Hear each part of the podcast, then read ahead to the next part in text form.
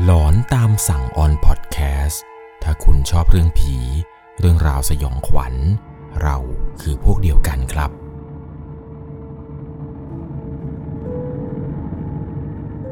สวัสดีครับทุกคนครับ ขอต้อนรับเข้าสู่ช่วง หลอนตามสั่ง อยู่กับผมครับ1 1 LC เรื่องราวความสยองขวัญในวันนี้ที่ผมจะเล่าให้ฟังนี้ครับ เป็นประสบการณ์ของผู้ฟังทางบ้านท่านหนึ่งที่เธอเนี่ยส่งเข้ามาครับบอกว่ามีอยู่เรื่องเรื่องหนึ่งที่เธอนั้นจำไม่ลืมเลย เหตุการณ์ในครั้งนี้เนี่ยเป็นเหตุการณ์ที่เธอนั้น ได้มีโอกาสเดินทางไปทำงานที่จังหวัดชนบุรีครับ แล้วปรากฏว่า เธอไปเช่าห้องอยู่ห้องหนึ่งครับเป็นห้องแถว ห้องแถวธรรมดาทั่วๆไปนี่แหละครับ แล้วดันไปพบเจอกับเรื่องราวแปลกๆ ที่มันเกิดขึ้นในห้องแห่งนั้น เรียกได้ว่าเป็นเหตุการณ์ที่สยดสยอง และน่ากลัวที่สุดในชีวิตที่เธอนั้นเคยพบเจอมา บอกเลยครับว่าตั้งแต่ที่ย้ายเข้าไปอยู่ในหอนั้น เธอเนี่ยต้องทิ้งเงินมาจำโดยที่ไม่มีความรู้สึกเสียดายเงินก้อนนั้นเลยครับ รู้สึกว่าต้องพาตัวเองออกมาจากจุดที่ไม่ปลอดภัย ยังจะดีกว่าต้องเสียเงิน แล้วยังจะเสียสติอยู่ในห้องแห่งนั้นซะอีก เรื่องราวต่อไปนี้ที่คนจะได้รับชมรับฟังกันนี้ ผมต้องขอบอกก่อนเลยนะครับ ว่าจะต้องใช้วิจารณญาณในการรับชมรับฟังกันให้ดีๆ โดยเรื่องราวเรื่องนี้ครับที่ถูกส่งเข้ามาเนี่ยเป็นเรื่องราวของผู้ฟังทางบ้านท่านหนึ่ง เธอเนี่ยมีชื่อว่าคุณชะเอมครับ คุณชะเอมเนี่ยบอกว่ามีเรื่องอยู่เรื่องหนึ่งที่อยากจะมาถ่ายทอดให้ทุกคนได้รับฟังกัน เพราะว่าเรื่องราวเรื่องนี้มันเกิดขึ้นที่จังหวัดชนบุรี เธอมีโอกาสได้เดินทางไปทำงานที่นั่นครับ ตอนนั้นเนี่ยเดินทางไปก็ไปพักอาศัยอยู่กับญาติ แต่ด้วยความรู้สึกมันไม่ค่อยเป็นส่วนตัวเท่าไหร่ ก็เลยมีการปรึกษากับแฟนครับว่าเราควรจะไปหาเช่าห้องอยู่กันเองซะดีกว่า แฟนเนี่ยเลยตัดสินใจว่าเออ ถ้าจะไปหาห้องเช่าอะไรกันเนี่ย เดี๋ยวรอถึงวันหยุดที่จะถึงนี้ก่อน แล้วเราค่อยไปหาห้องเช่ากัน ซึ่งด้วยความที่ว่าเธอกับแฟนนี้ครับทำงานกันอยู่คนละที่ แฟนของเธอเนี่ยทำอยู่โรงงานโรงงานหนึ่งครับทำงานตั้งแต่วันจันทร์จนถึงวันเสาร์จะหยุดอีกทีเนี่ยก็คือวันอาทิตย์ แต่ด้วยความที่ว่าเธอนี้นะครับ ตอนที่ไปชลบุรีเนี่ยเธอไปทำงานอยู่ที่ร้านสะดวกซื้อแห่งหนึ่ง ที่เปิดตลอด 24 ชั่วโมง ด้วยความที่ว่าวันหยุดทั้งสองคนนี้ครับ มันจะไม่ค่อยตรงกันเท่าไหร่ วันนั้นเนี่ยเธอก็ได้มีการไปขอผู้จัดการครับว่าอาทิตย์นี้เนี่ยหนูขอหยุดวันอาทิตย์ได้ไหม เพื่อที่มันจะได้ไปตรงกับวันหยุดของแฟน และจะได้ไปหาห้องเช่ากันพอดี ตอนนั้นเองเนี่ยทั้งสองคนครับ พอถึงวันหยุดอะไรปุ๊บเนี่ยก็พากันขี่มอเตอร์ไซค์นี่แหละครับ ไปตามหาห้องเช่าตามซอยต่างๆ ซอยแต่ละซอยที่คิดว่ามันอยู่ใกล้ที่ทำงานของทั้งสองคนมากที่สุดนี้ ก็พากันตระเวนหากันไปครับ แต่ด้วยความที่ว่าการมาอยู่ที่ชลบุรีในครั้งนี้ เขาก็ยังไม่ค่อยคุ้นที่คุ้นทางอะไรเท่าไหร่ครับ ก็พยายามหาที่ใกล้ ๆ ที่เขาติดป้ายประกาศเอาไว้ว่าห้องว่างให้เช่า แล้วก็มีเบอร์โทรนี่แหละครับ พยายามโทรไปทุกที่ทุกป้าย แต่ปรากฏว่า ห้องเช่าที่คิดเอาไว้ว่ามันจะอยู่ใกล้ๆ ทั้งที่ทำงานของแฟน ทั้งที่ทำงานของเธอ มันเต็มหมดเลยครับ มันเต็มเกือบจะทุกห้อง ห้องไหนที่ไม่เต็มเนี่ยไปดูมามันก็ไม่ค่อย work เท่าไหร่ บางที่เนี่ยราคามันก็สูงครับ เลยตัดสินใจว่าเราขับออกมาไกลกว่านี้หน่อย ก็พากันขับไปครับ ขับไปอยู่ในซอยนั้นที่ลึกเข้าไปกว่าเดิม ก็ไปเจอว่ามีป้ายป้ายหนึ่งครับที่ติดเอาไว้ว่า ห้องว่างให้เช่า แล้วก็มีเบอร์โทรติดเอาไว้ครับ เลยตัดสินใจโทรไปสอบถาม ซึ่งตอนแรกเนี่ย เจ๊แกบอกว่าห้องเต็มครับ เธอเลยตัดสินใจว่า งั้นไม่เป็นไรค่ะ เดี๋ยวเดี๋ยวเดี๋ยวหนูขอขับรถหาต่อก็ได้ เพราะว่าพวกหนูเนี่ยพยายามที่จะหาห้องพักกัน ก็หลังจากที่วางสายกับเจ๊คนนี้ไปครับ เธอเองกับแฟนเนี่ยก็พากันหาห้องอื่นกันต่อ แต่ในจังหวะที่กำลังขี่มอเตอร์ไซค์ไปอยู่นี้ ไม่นานครับ เจ๊แกก็โทรมาครับ โทรกลับมาหาเธอ แล้วบอกว่า เออหนู เจ๊ลืมบอกไปว่ามีนะห้องห้องห้องที่หนูตามหากันมี แต่ยังไม่ได้ทำความสะอาด ซึ่งให้รอทำความสะอาดประมาณครึ่งชั่วโมง สนใจจะมาดูไหมพอเธอได้ยินเช่นนั้นครับ เธอก็บอกแฟนครับว่าเธอเธอพอดีเจ๊โทรมาบอกว่ามันมีห้องว่างห้องนึงยังไม่ทำความสะอาด จะไปดูไหมถ้าไปดูเนี่ยเดี๋ยวเขาทำความสะอาดให้เลย แฟนเนี่ยก็ตอบตกลงครับว่าโอเคโอเค เพราะว่าห้องพักห้องนี้ของเจคนนี้เนี่ยแหละครับ มันเป็นห้องที่ค่อนข้างที่จะไม่ใกล้ไม่ไกล แต่ว่ามันอย่างน้อยมันก็ไกลจากกลุ่มห้องแรกที่เธอไปหา แต่ถ้าเกิดเลยจากจุดตรงนี้ไปแล้วเนี่ยมันก็จะไกลพอสมควรเลยแหละครับ แฟนเนี่ยอยากจะอยู่ในละแวกตรงนี้ซะมากกว่า ก็เลยตอบตกลงเจไปครับ เธอเองเนี่ยก็บอกเจครับว่า ได้ได้ค่ะได้ค่ะ เดี๋ยวเดี๋ยวหนูพาแฟนไปดูเลยนะคะ ตอนนั้นก็ไม่ได้คิดอะไรมากมายครับ ก็ตอบตกลงเจไป แล้วก็รอเวลาครับไปหาอะไรกินละแวกนั้น อครบเวลาครึ่งชั่วโมงที่เจ๊ได้บอกเอาไว้ ก็พากันขี่มอเตอร์ไซค์ครับ ไปยังห้องพักห้องนั้นที่ได้ติดต่อเอาไว้กัน พอไปถึงเนี่ยครับ ไปยืนอยู่ตรงหน้าห้องตรงนั้น เจ๊เนี่ยแกก็ยืนรออยู่ตรงหน้าหอแล้ว เจ๊แกก็พาเข้าไปดูห้องครับ ตอนที่มาถึงที่หน้าห้อง เธอเนี่ยสังเกตเห็นว่าประตูตรงหน้าห้องนี้ครับ มันมียันติดอยู่ ซึ่งทั้งชั้นนี้ครับมีห้องเธอแค่ห้องเดียวเท่านั้น ที่มียันแผ่นนี้แปะเอาไว้ ผมขออนุญาตจะขึ้นภาพอินเสิร์ตซึ่งเป็นภาพจริง ๆ นะครับ ที่เธอเนี่ยอุตส่าห์ถ่ายมาให้ดูครับว่าห้องพักห้องนี้ที่มียันติดอยู่เนี่ยลักษณะของยันเป็นยังไง จากภาพนี้ครับทุกคนจะสังเกตเห็นได้ว่า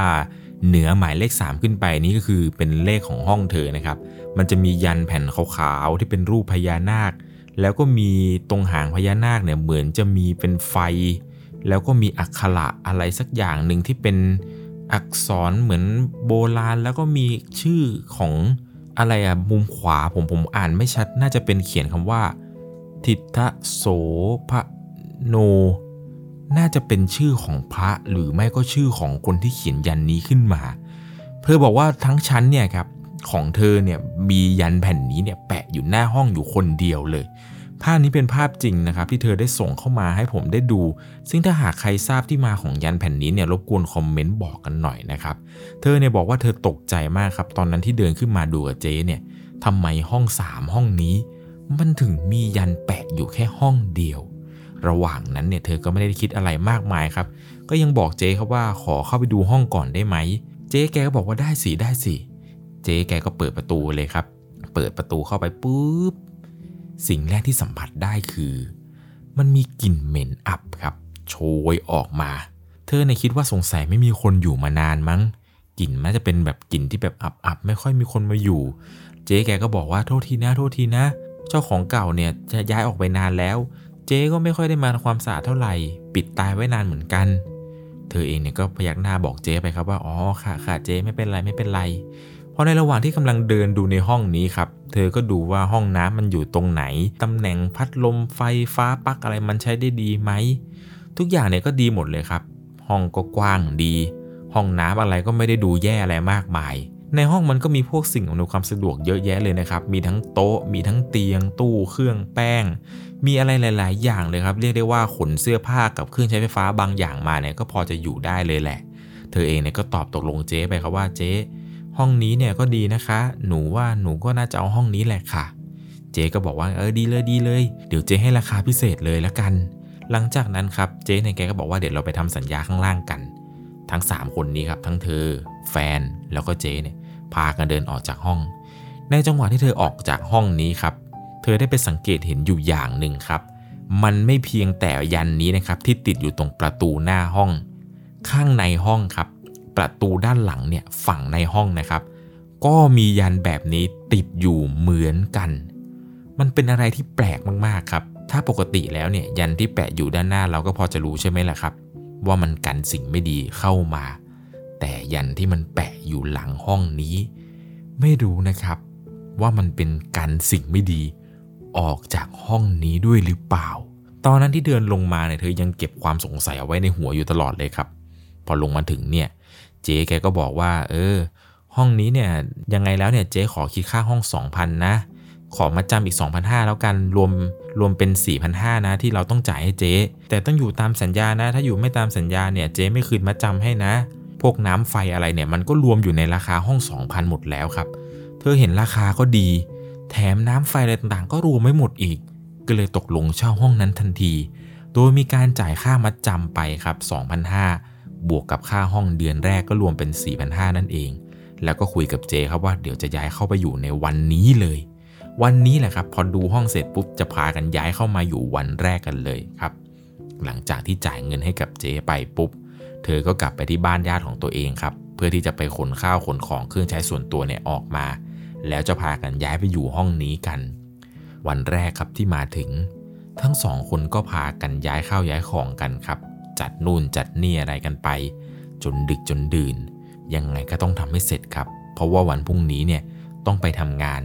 กลัวว่าเดี๋ยวจะไม่มีเวลามาจัดของกันต่อครับ หลังจากนั้นเนี่ยก็พากันตั้งหน้าตั้งตาเก็บข้าวเก็บของทำทุกอย่างมันเป็นที่เป็นทางพอเสร็จอะไรเรียบร้อยแล้วครับ ก็ไปอาบน้ำอาบท่าเตรียมที่จะออกไปหาอะไรกินกันในคืนนี้ ทุกอย่างเนี่ยก็ดูปกติราบลื่นมากครับ ไม่มีปัญหาอะไรทั้งนั้น ทุกอย่างเนี่ยมันโอเคหมด หลับสบายมากครับคืนแรก คืนนั้นเนี่ยเธอนอนหลับปุ๊บฝันดีมาก เรียกได้ว่าถ้าตีเป็นตัวเลขออกมาเนี่ย เธอน่าจะถูกหลายรางวัลเลยแหละครับ เธอหลับสบาย ตื่นเช้าขึ้นมา อาบน้ำอาบท่าแต่งตัวไปทำงานตามปกติ ซึ่งวันนี้ครับ เธอได้อยู่กะเช้า เข้างาน6โมงเลิกงานอีกทีก็มาบ่ายสามครับ หลังจากเลิกงานเนี่ยเธอก็จะได้กลับมาถึงห้องก่อน กว่าแฟนจะเลิกงานเนี่ยก็เย็นเลยครับ ถ้ายิ่งมีวันทำโอทีเนี่ยก็ยิ่งดึกไปใหญ่เลย พอบ่ายสามก็กว่าครับ เธอเลิกงานกลับมา รู้สึกเพียครับกะว่าเดี๋ยวจะกลับมางีบสักหน่อยพอมาถึงที่ห้องครับ เธอก็ไม่ได้เปลี่ยนชุดไม่ได้อาบน้ำอาบท่าอะไรเลย กระโดดลงที่นอนทางนั้นชุดทำงานนั่นแหละครับเพราะมีความรู้สึกว่าเหมือนจะเป็นไข้ แล้วตอนนั้นก็หลับไปปุ๊บเนี่ย จู่ๆเธอก็สะดุ้งตื่นขึ้นมา เพราะว่ามันมีเสียงเหมือนกับเป็นเสียงน้ำไหลครับ เป็นเสียงน้ำที่ไหลออกมาจากฝัก บัว คล้ายๆกับว่ามีคนอาบน้ำเธอคิดในใจครับว่า แฟนน่าจะกลับมาอาบน้ำแล้วหรือเปล่าว่าทำไมวันนี้กลับมาไวจัง เธอก็ต้องเอะอย่างหนึ่งคือ ตอนเข้ามาในห้อง เธอล็อกห้องจากข้างใน แล้วแฟนจะเข้ามาได้ยังไง ในระหว่างที่กำลังนอนอยู่นี้ ไอเสียงน้ำไหลเนี่ยมันก็ไหลมาตลอด เธอเลยตัดสินใจครับ ลุกเดินไปดูแต่พอเดินไปถึงที่ห้องน้ำแล้วครับ กลับไม่มีอะไรเลย คิดว่าสงสัยน่าจะลืมปิดน้ำมั้ง แต่พอเดินไปดูตรงนี้ มันไม่มีอะไรเลยครับ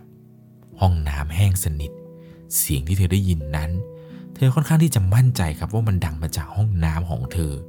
แต่เธอก็พยายามดูก๊อกทั่วๆครับ ทั้งก๊อกน้ำที่เป็นแบบเปิดธรรมดา และก๊อกน้ำที่เป็นฝักบัว แต่มันก็ดูปิดสนิท พื้นห้องน้ำเนี่ยก็ยังดูเปียกเล็กน้อยจากการอาบน้ำตอนเช้ามันก็ยังไม่ได้แห้งสนิทอะไรมากมาย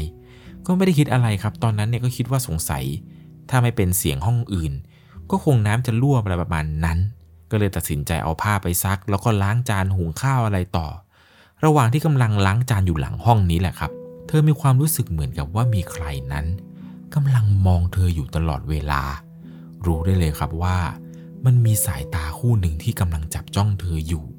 เหมือนพยายามที่จะมองเธอทุกฝีก้าวที่เธอกำลังจะทำอะไรก็ตามในห้องแห่งนี้ ไม่ว่าเธอจะล้างจาน หรือเธอจะทำอะไรก็ตามเนี่ย รู้สึกว่ามันมีสายตาคู่นี้แหละครับ คอยมองเธอตลอด หลังจากนั้นเนี่ยเธอก็รู้สึกกลัวครับ รู้สึกกลัวแบบขนลุกขึ้นมา ด้วยความที่ว่าอยู่ห้องคนเดียวอีก ก็เลยรีบทำทุกอย่างให้เสร็จโดยเร็วที่สุด แล้วก็ออกไปร้านค้าสะดวกซื้อครับ เพื่อที่จะไปหาอะไรกินระหว่างรอแฟนกลับมา ตอนนั้นเนี่ยบอกตามตรงว่าไม่กล้าเข้ามาอยู่ในห้องคนเดียวเลยครับ เธอเนี่ยตัดสินใจอยู่นอกห้อง เพื่อรอให้แฟนกลับมาครับ ตอนนั้นเนี่ยก็ไม่ได้คิดอะไรแล้วก็ไม่ได้เล่าอะไรให้เขาฟังด้วยครับ เพราะว่ากลัวว่าถ้าเกิดเล่าให้แฟนฟังเนี่ย เดี๋ยวแฟนจะคิดมาก พอเพิ่งจะเช่าห้องกันไปแค่วันสองวันเอง หลังจากที่เธอรอแฟนอยู่นอกหอแล้วเนี่ย แฟนก็มารับครับ แล้วก็ไปหาข้าวกินอะไรกัน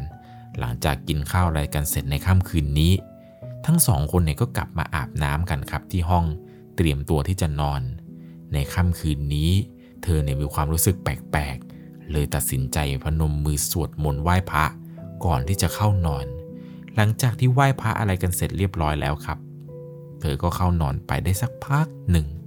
ในระหว่างที่กำลังนอนอยู่นี้เนี่ยค่ำคืนนี้มันแปลกมากครับ จากคืนก่อนที่เธอนอนรู้สึกสบาย แต่ในคืนนี้ไม่ได้สบายเหมือนกับคืนก่อน ครั้งนี้เนี่ยเธอรู้สึกว่าขยับตัวไม่ได้ พูดไม่ออก หายใจไม่ออกเหมือนกัน เหมือนกับว่าใกล้จะหยุดหายใจ แต่อยู่ดีๆ มันก็หลุดออกจากผวังนี้ได้ หลังจากหลุดออกมาจากผวังนี้ครับ เธอก็ 50-50 กลัวว่ามันจะเป็นเรื่องของพวกผีอำอะไรหรือเปล่า แต่หลังจากที่เจอแบบนี้เนี่ยก็ทำให้เธอนั้นนอนไม่หลับ นอนไม่หลับทั้งคืนเลยครับในคืนนั้น เช้ามาเนี่ยก็ต้องตื่นลุกไปทำงานแต่เช้า วันนี้รู้สึกตัวร้อนครับ เหมือนจะมีไข้ มีน้ำมูก แต่ด้วยความที่ว่าเธอเนี่ยไม่ได้ไปลางานล่วงหน้าครับ ซึ่งวันนี้เนี่ยกะของเธอมีกันอยู่ 3 คน แล้วก็ไม่กล้าที่จะขาดงานครับ ซึ่งสู้ไปทำจนไม่ไหวจริง ๆ เนี่ย หัวหน้าก็เลยบอกว่าให้กลับไปเถอะกลับไปนอนที่ห้องไปกินยาไปจะมาฝืนทำงานทำไม หลังจากนั้นเนี่ยเธอก็เดินทางออกจากร้านค้าสัวซึกที่เธอทำงานอยู่ครับ เพื่อที่จะกลับมากินยาที่ห้อง ตอนกลับมาถึงห้องนี้ครับ เธอก็อัดยาพาราเข้าไปเลยครับ พอกินยาอะไรเสร็จเนี่ยเธอก็หลับทันที หลับไปนานเท่าไหร่ก็ไม่รู้ครับ แต่สุดท้ายเธอก็ต้องตื่นขึ้นมา เพราะว่ามันมีความรู้สึกว่าตัวเองเนี่ยถูกลากลงมาจากเตียงครับ ซึ่งตอนนั้นเนี่ยเธอไม่สามารถขยับตัวได้เลย จะพูดแต่ยังพูดไม่ออกเลยครับ เธอบอกว่าถ้าเกิดจะพูดคำหนึ่งเนี่ยมันเป็นอะไรที่เหนื่อยมากๆทำได้เพียงแต่สวดมนต์ในใจครับ แต่เหมือนกับว่าอาการแปลกๆที่เธอพบเจอ มันจะไม่ได้ผลเลยครับ การสวดมนต์ในใจครั้งนี้ ไม่ได้ช่วยให้เธอนั้นรู้สึกดีขึ้นมาเลย ตอนนั้นเนี่ยเธอนอนอยู่บนเตียงด้วยอาการกระวนกระวายครับ ความรู้สึกเหมือนมีใครมาจับขา แล้วก็กำลังลากตัวเธอลงมาจากเตียง รู้สึกดิ้นไปดิ้นมาทรมานมาก จู่ๆเธอก็ต้องตื่นขึ้นมาครับ เพราะว่าได้ยินเสียงแฟนเนี่ยเคาะประตู เป็นเสียงเคาะประตูดังปังปังปังปังตอนนั้นเนี่ยเหมือนกับรวบรวมสติ แล้วก็พาร่างอันที่แบบไม่สบายของเธอนี้แหละครับ ไปเปิดประตูให้แฟน หลังจากที่เปิดประตูให้แฟนนี้ครับ เป็นยังไงบ้างอาการดีขึ้นไหม แฟนของเธอเนี่ยกลับมาบ้านในวันนี้ครับ ซื้อกับข้าวกับปลามาให้กิน เธอเนี่ยกินไปได้แค่คำเดียว มีความรู้สึกว่ากินอะไรไม่ค่อยลงเลย เลยบอกแฟนว่าเดี๋ยวไปอาบน้ำก่อนดีกว่า หลังจากนั้นครับเธอก็ไม่ได้กินอะไรที่แฟนซื้อมาให้ต่ออีกเลย แล้วก็ไปอาบน้ำล้างเนื้อล้างตัวครับ เพราะว่ามันรู้สึกแบบไม่ค่อยสบายตัวเท่าไหร่ หลังจากที่อาบอะไรไปเสร็จเรียบร้อยแล้วครับ เธอก็มานั่งดูทีวีอยู่ที่ห้อง พอเธออาบเสร็จเนี่ยแฟนของเธอเนี่ยก็อาบต่อครับ แต่ในขณะที่แฟนของเธอกำลังอาบน้ำนี่แหละครับ เธอเองเนี่ยก็นั่งเล่นโทรศัพท์ดูทีวีอยู่ในห้อง แฟนเนี่ยก็ตะโกนอะไรบางอย่างออกมาครับ เธอที่นั่งอยู่ในห้องเนี่ยก็ถามว่าฮะอะไรเธอ เธอมีอะไร ตอนนั้นเนี่ยแฟนของเธอไม่ตอบกลับมาอะไรเลยครับ แฟนเนี่ยเงียบ ยังคงอาบน้ำต่อไปเรื่อย ๆ จนเสร็จ หลังจากที่แฟนเธออาบน้ำเสร็จแล้วครับ ก็เดินออกมาจากประตูห้องน้ำแล้วก็เดินมาบอกเธอว่า บอกแล้วไงว่าไปนอนพักผ่อน เดี๋ยวเราเก็บเอง ตอนนั้นเนี่ยเธอก็งงครับว่าแฟนเธอพูดอะไร เดี๋ยวเก็บเองเดี๋ยวเก็บเองอะไรของแฟน มั่วหรือเปล่า หรือไปเห็นอะไรมาอีกหรือเปล่าก็ไม่รู้ ตอนนั้นเนี่ยเธอทำได้เพียงแต่นั่งพยักหน้าครับ เธอไม่กล้าที่จะเล่าอะไรให้แฟนฟังเลย หลังจากนั้นเนี่ยแฟนเธอก็พูดต่ออีกครับว่า เมื่อกี้เปิดประตูไปเก็บผ้าเหรอ เธอเองเนี่ยก็นั่งสายหน้าครับ ไม่กล้าที่จะพูดอะไรกับแฟน เพราะตั้งแต่ที่เขาเข้าไปอาบน้ำตัวของเธอเองก็ยังคงนั่งอยู่ตรงนี้ ไม่ได้ลุกไปไหน แฟนของเธอก็บอกว่าสงสัยเป็นเสียงประตูห้องข้างๆมั้งสงสัยเราจะหูฝาดไป เพราะว่าแฟนเนี่ยบอกว่าเขาได้ยินเสียงเหมือนกับเป็นคนเปิดประตูมาครับ เขาก็เลยคิดว่าเธอเนี่ยจะออกมาเก็บผ้า ตัวของแฟนก็เลยตะโกนบอกว่าไม่เป็นไรเดี๋ยวเราเก็บเองเราเก็บเอง หลังจากนั้นครับทั้งสองคนเนี่ยก็ไม่ได้พูดอะไรกันไม่ได้เล่าถึงอะไรทั้งนั้นพอนึกว่าน่าจะเป็นห้องข้างๆจริง ๆ ในค่ำคืนนี้ครับทั้งสองคนเนี่ยก็หลับกันไปตามปกติ ไม่ได้พบเจอเรื่องแปลกๆ หรือมีเหตุการณ์อะไรสยองขวัญเกิดขึ้นเลยพอนอนหลับไปครับ รุ่งเช้า แฟนของเธอเนี่ยต้องออกไปทำงานแต่เช้าครับ แต่ตัวของเธอเนี่ยยังอยู่ที่ห้อง เนื่องจากว่าวันนี้มีอาการไอไม่หยุดครับ ซึ่งตอนนั้นเธอได้มีการตรวจโควิดแล้วครับ ได้มีการซื้อชุดตรวจมาตรวจดูแล้ว แต่ปรากฏว่าผลตรวจเนี่ยขึ้นขีดเดียวครับ เธอไม่ได้ติดโควิด นี่น่าจะมาจากเป็นไข้หวัดเฉยๆแล้วมั้ง เธอก็กล่าวว่าเดี๋ยวจะกินยาพักผ่อน กล่าวว่าเดี๋ยวถ้าเกิดรีบหายเนี่ยจะได้รีบไปทำงาน ในวันนั้นเนี่ยเธอตื่นขึ้นมาครับ เธอรู้สึกว่าอยากจะอาบน้ำมากเลย มันขั้นเนื้อขั้นตัวอะไรไปหมด ก็เลยค่อยๆลุกออกจากเตียงครับ แล้วก็ไปอาบน้ำในตอนที่อาบน้ำอยู่นี้ครับ เธอได้ยินเสียงแปลกๆ มันเป็นเสียงหัวเราะที่ดังมาจากหน้าประตู เสียงหัวเราะเนี่ยทำให้เธอต้องขนลุกไปตลอดการอาบน้ำในครั้งนี้เลยครับ เธอเนี่ยอาบแต่น้ำไม่ได้ถูสบู่ ค่อนข้างที่จะกลัวกับเสียงหัวเราะนี้มาก มันเป็นเสียงของผู้หญิงคนหนึ่ง หัวเราะด้วยน้ำเสียงที่เยือกเย็น แล้วก็เชื่องช้า ตอนนั้นเนี่ยเธอกลัวมากครับ กลัวกับเสียงที่ได้ยิน ไม่รู้ว่ามันดังมาจากห้องอื่น หรือมันดังมาจากห้องของเธอกันแน่ขนเนี่ยลุกไปทั้งตัว จนเธอเนี่ยไม่กล้าที่จะอาบน้ำสระผมต่อเลย เธอตัดสินใจออกมาจากห้องน้ำครับ แล้วก็รีบแต่งตัว ช่วงบ่ายเนี่ยเธอออกไปซื้อของมากินในห้องครับ ไปซื้อของอะไรต่างๆ มานั่งกิน กลับมาถึงปุ๊บกินข้าวอะไรเสร็จก็มากินยานอนหลับพักผ่อนต่อ ตอนนั้นเนี่ยในระหว่างที่เธอกำลังนอนหลับอยู่เฉยๆนี้ครับ ในระหว่างที่กำลังนอนหลับตา แต่ยังไม่ถึงขั้นที่เธอหลับนะครับ เธอเนี่ยมีความรู้สึกว่า ได้ยินเสียงปิดประตูห้องน้ำแล้วก็เปิดน้ำครับ แล้วก็ปิดน้แล้วก็เสียงเปิดประตูห้องน้ำเหมือนมีคนเข้า แล้วก็ออกห้องน้ำในตอนนั้น เธอเนี่ยกลัวมากครับ กลัวแต่ก็ไม่กล้าลืมตาขึ้นมามอง เพราะไอ้เสียงนี้เนี่ยรู้ได้เลยครับว่ามันดังมาจากปลายเท้า ตำแหน่งนี้เนี่ยมันเป็นตำแหน่งของห้องน้ำในห้องเธอ ตอนนั้นเธอทำได้เพียงแต่นอนหลับตาอยู่บนเตียง ไม่กล้าที่จะลืมตาขึ้นมา แต่แล้วครับ เสียงที่มันน่ากลัวกว่าคนเปิดประตูเข้าออกห้องน้ำนี้ มันก็เริ่มขึ้น เพราะว่าเธอได้ยินเสียงเปิดตู้เสื้อผ้าครับ ครั้งนี้ ตู้เสื้อผ้าของเธอ มันค่อยๆเปิดเองครับ เสียงดังเอออกมา ตู้นั้นเนี่ยมันอยู่ตรงที่เธอนอนพอดี ซึ่งเธอนั้นได้ยินเสียงอยู่ตรงข้างหู และมันก็ชัดเจนมากครับ หลังจากนั้น มันก็มีเหมือนกับเสียงหัวเราะ ดังขึ้นอยู่บนหัวนอนของเธอครับเธอเนี่ยตัดสินใจลืมตาขึ้นมาครับ เพื่อที่จะดูครับว่าไอเสียงหัวเราะเสียงเปิดประตูตู้ เสียงคนเดินเข้าออกห้องน้ำนี่มันคืออะไรกัน พอเธอลืมตาขึ้นมา ก็ได้เห็นครับว่ามันมีผู้หญิงคนหนึ่ง ผมปะบา ยืนอยู่ข้างๆเตียงเธอครับในตอนนั้น เธอเนี่ยตัดสินใจวิ่งออกมาจากห้องอย่างไม่คิดชีวิต ทันทีที่วิ่งเนี่ยตอนนั้นไม่ได้คิดอะไรมากครับ ไม่ได้หยิบอะไรออกมาเลย นึกขึ้นมาได้ครับว่า ลืมเอาโทรศัพท์กับเงินออกมาด้วย ก็เลยตัดสินใจครับว่า จะกลับไปที่ห้อง เพื่อที่จะเอากระเป๋าตังค์กับโทรศัพท์ออกมา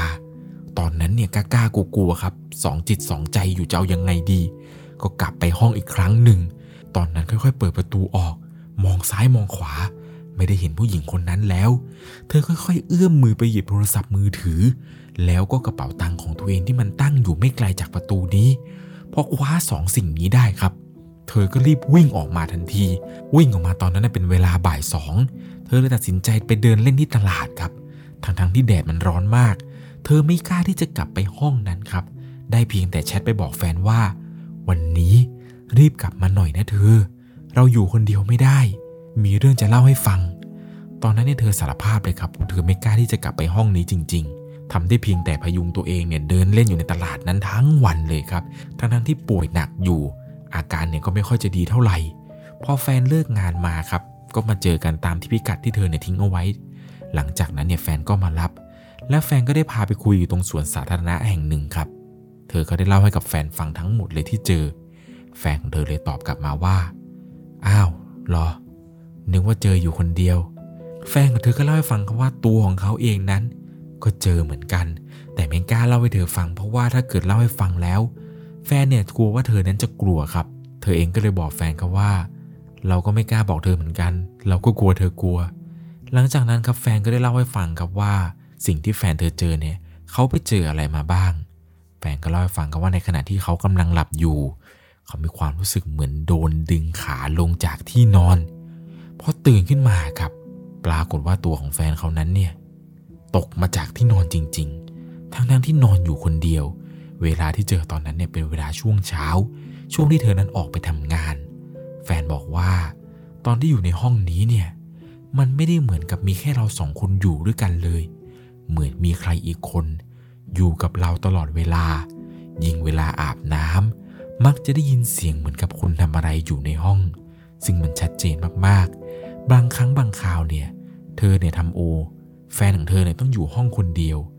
แฟนของเธอนั้นเจออยู่เหตุการณ์หนึ่งที่ทำให้เขานั้นต้องขนลุก เพราะว่าจู่ๆตู้เสื้อผ้าในห้อง มันสั่น มันสั่นเหมือนกับมีอะไรเนี่ยอยู่ในตู้ แต่พอเปิดตู้ออกมาเนี่ยกลับไม่พบเจออะไร บางครั้งเสื้อผ้าที่ตากเสร็จพอตากเสร็จแล้วเนี่ยเอามาเก็บในตู้ครับ มันจะออกมาอยู่นอกตู้ ทั้งๆทที่เพิ่งจะเก็บไปได้ไม่นาน แน่นอนครับว่าของบางครั้งที่วางอยู่เนี่ยมันก็จะหายไปบ้าง หาอะไรไม่ค่อยเจอเท่าไหร่ครับ ไม่รู้ทำไมเนี่ยพยายามจะหาของสิ่งหนึ่งที่เอาวางไว้แท้ๆแต่กลับหาไม่เจอ เหมือนกับมีอะไรเนี่ยมาบังตาไว้ ซึ่งมันก็เป็นแบบนี้อยู่หลายครั้งครับ ทั้งนั้นที่แฟนของเธอเนี่ยเป็นคนเจ้าระเบียบมากครับ เขาจำได้หมดว่าของทุกอย่างที่เขาวางไว้เนี่ยอยู่ตรงไหน แต่หลายครั้งครับที่เขานั้นหาของไม่เจอ ซึ่งบางครั้งกับข้าวที่เพิ่งจะซื้อมาร้อนๆเนี่ย พอมาแกะใส่จานครับ มันก็เย็น เย็นแบบผิดปกติทั้งๆที่เพิ่งจะสั่งมา อีกอย่างหนึ่งที่มันไม่ปกตินั่นก็คือ เธอได้เล่าถึงกับว่าบรรยากาศในห้องนี้ครับที่เธออาศัยอยู่กับแฟนเนี่ย มันมีความเย็น เย็นแบบเย็นชื้นๆ อากาศในห้องเนี่ยมันเย็นผิดปกตินิดหนึ่ง พอเธอได้ฟังกับสิ่งที่แฟนเล่า บวกกับว่าแฟนเนี่ยได้ฟังในเรื่องราวที่เธอนั้นพบเจอล่าสุดนี้ กลับกลายเป็นว่าทั้งคู่ครับ ไม่มีใครกล้ากลับห้องกัน แต่สุดท้ายครับทั้งคู่ก็ต้องกั้นใจกลับไปครับ เพราะว่าถ้าไม่กลับไปแล้วก็ไม่รู้จะไปนอนไหน ของทุกอย่างเสื้อผ้าทุกอย่างเนี่ยยังคงอยู่ในห้องพรุ่งนี้ก็ต้องไปทำงานต่อ เลยต้องพากันกลับไปที่ห้องแห่งนั้นพอไปถึงในแฟนก็พนมมือเลยครับ บอกว่าเออดวงวิญญาณต่างๆ ที่อยู่ในห้องนี้ เราไม่ได้ตั้งใจที่มาลบหลู่เราขอมาพักอาศัยอะไรนู่นนี่นั่นแหละแฟนก็พูดไปครับ พยายามพูดแบบต่างๆ ให้เพื่อให้ดวงวิญญาณที่อยู่ในห้องนี้มันเห็นใจครับ หลังจากนั้นที่แฟนเธอพูดจบเนี่ยก็พากันอาบน้ำอาบท่าครับ เตรียมตัวที่จะเข้านอน ในค่ำคืนนี้เนี่ยเหมือนกับ ทุกอย่างน่าจะดีขึ้นมั้งครับ อันนี้ก็ไม่แน่ใจเหมือนกัน เพราะว่าในคืนนั้นที่เธอนอนไปเนี่ย ก็ไม่ได้พบเจอหรือเห็นอะไรแปลกๆ เช้าตื่นขึ้นมาก็ต้องพากันไปทำงานกันตามปกติด้วยความที่ว่า วันนี้ครับ เธอจะต้องเข้างานบ่ายโมง กว่าจะเลิกก็สี่ทุ่ม แต่แฟนนี่แหละครับ เขาต้องอยู่ห้องคนเดียว เพราะว่ากว่าตัวเขาจะกลับมาก็เกือบจะสี่ทุ่มเลย ในวันนี้ครับแฟนของเธอเนี่ยอยู่ห้องคนเดียว หลังจากที่เขาเนี่ยเลิกงานมา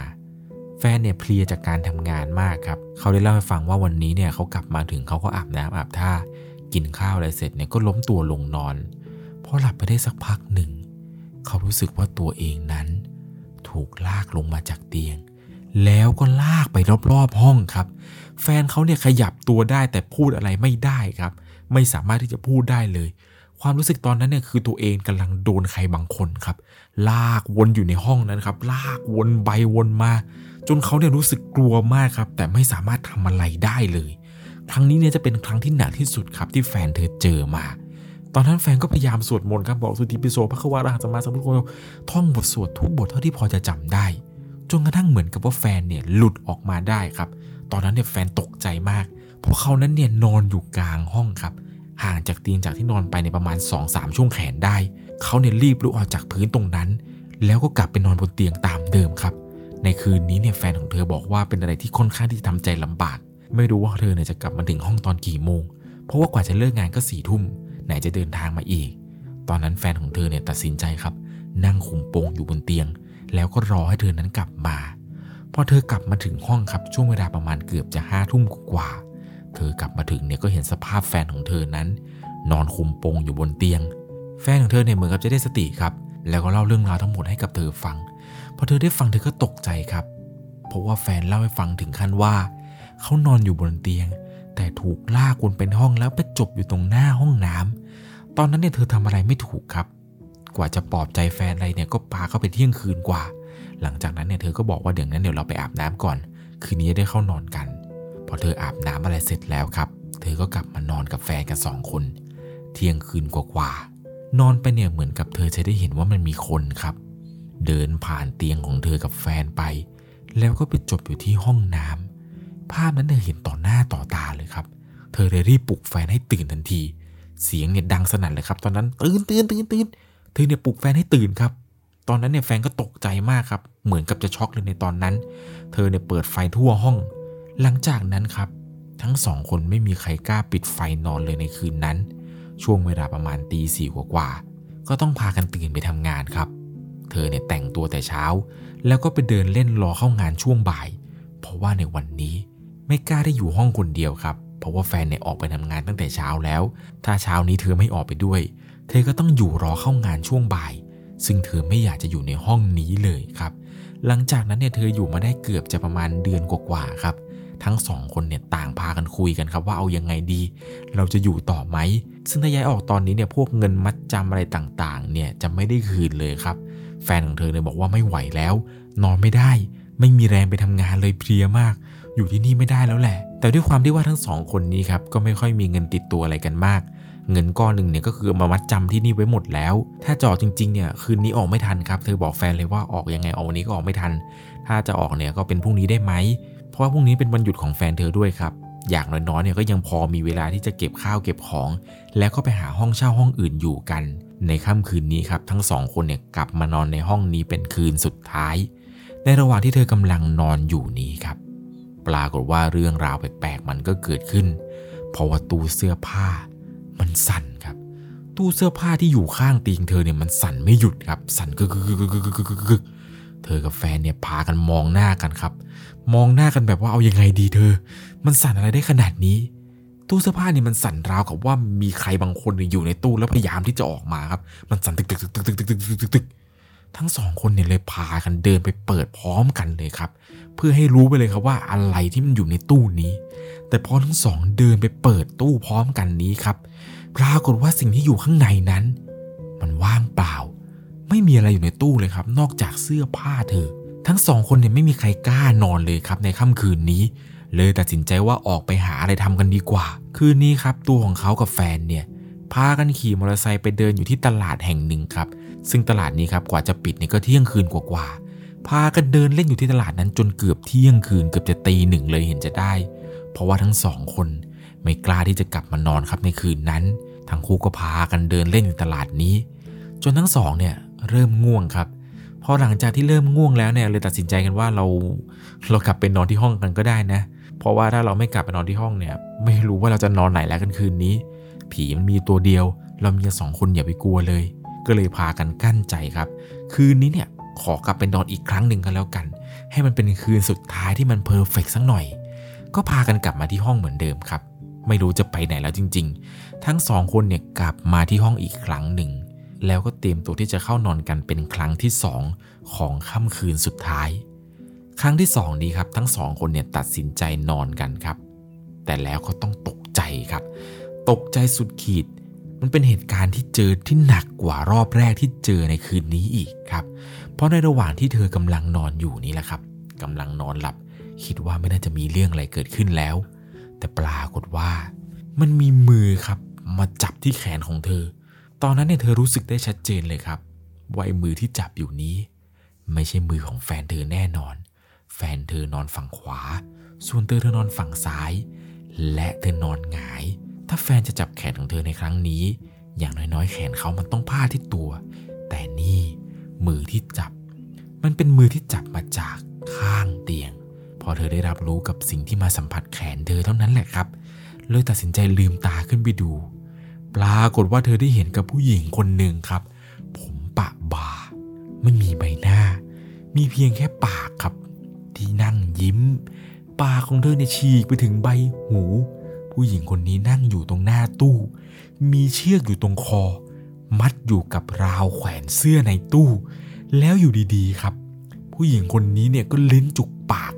แลบลิ้นออกมา เขาร้องครวญครางครับ เธอเนี่ยกับแฟนพอได้เห็นเช่นนั้นเนี่ยก็พากันตกใจครับกับสิ่งที่ได้เห็น ทั้งสองคนเนี่ยวิ่งออกมาจากห้องอย่างไม่คิดชีวิต ตอนนั้นเนี่ยเธอคว้าเอาพวกกุญแจเอากระเป๋าเอาโทรศัพท์เนี่ยออกมาได้ คว้าออกมาหมดเลยครับในตอนนั้น เธอกับแฟนเนี่ยพากันนั่งหัวฟูเลยครับ มันน่ากลัวมากๆ ไม่รู้จะทำยังไงจริง ๆ ครับ ในค่ำคืนนี้ ทั้งสองคนเนี่ยเลยคุยกันว่า เราจะไม่กลับไปนอนที่ห้องนี้อีกแล้ว ต่อให้ง่วงแค่ไหนก็จะไม่กลับไปปรากฏว่าทั้งคู่ครับ ต้องพากันขับรถวนเล่นกันไปเรื่อยเลยครับ พอเช้ามาแสงสว่างจากพระอาทิตย์เนี่ยส่องเข้ามา ก็พากันกลับมาที่ห้องนี้ครับ กลับมาเพื่อที่จะมาเก็บข้าวเก็บของ เก็บทุกอย่างออกจากห้องในวันนั้นเลยครับ กว่าจะเก็บทุกอย่างออกไปเนี่ยก็ปาไปเที่ยงเลย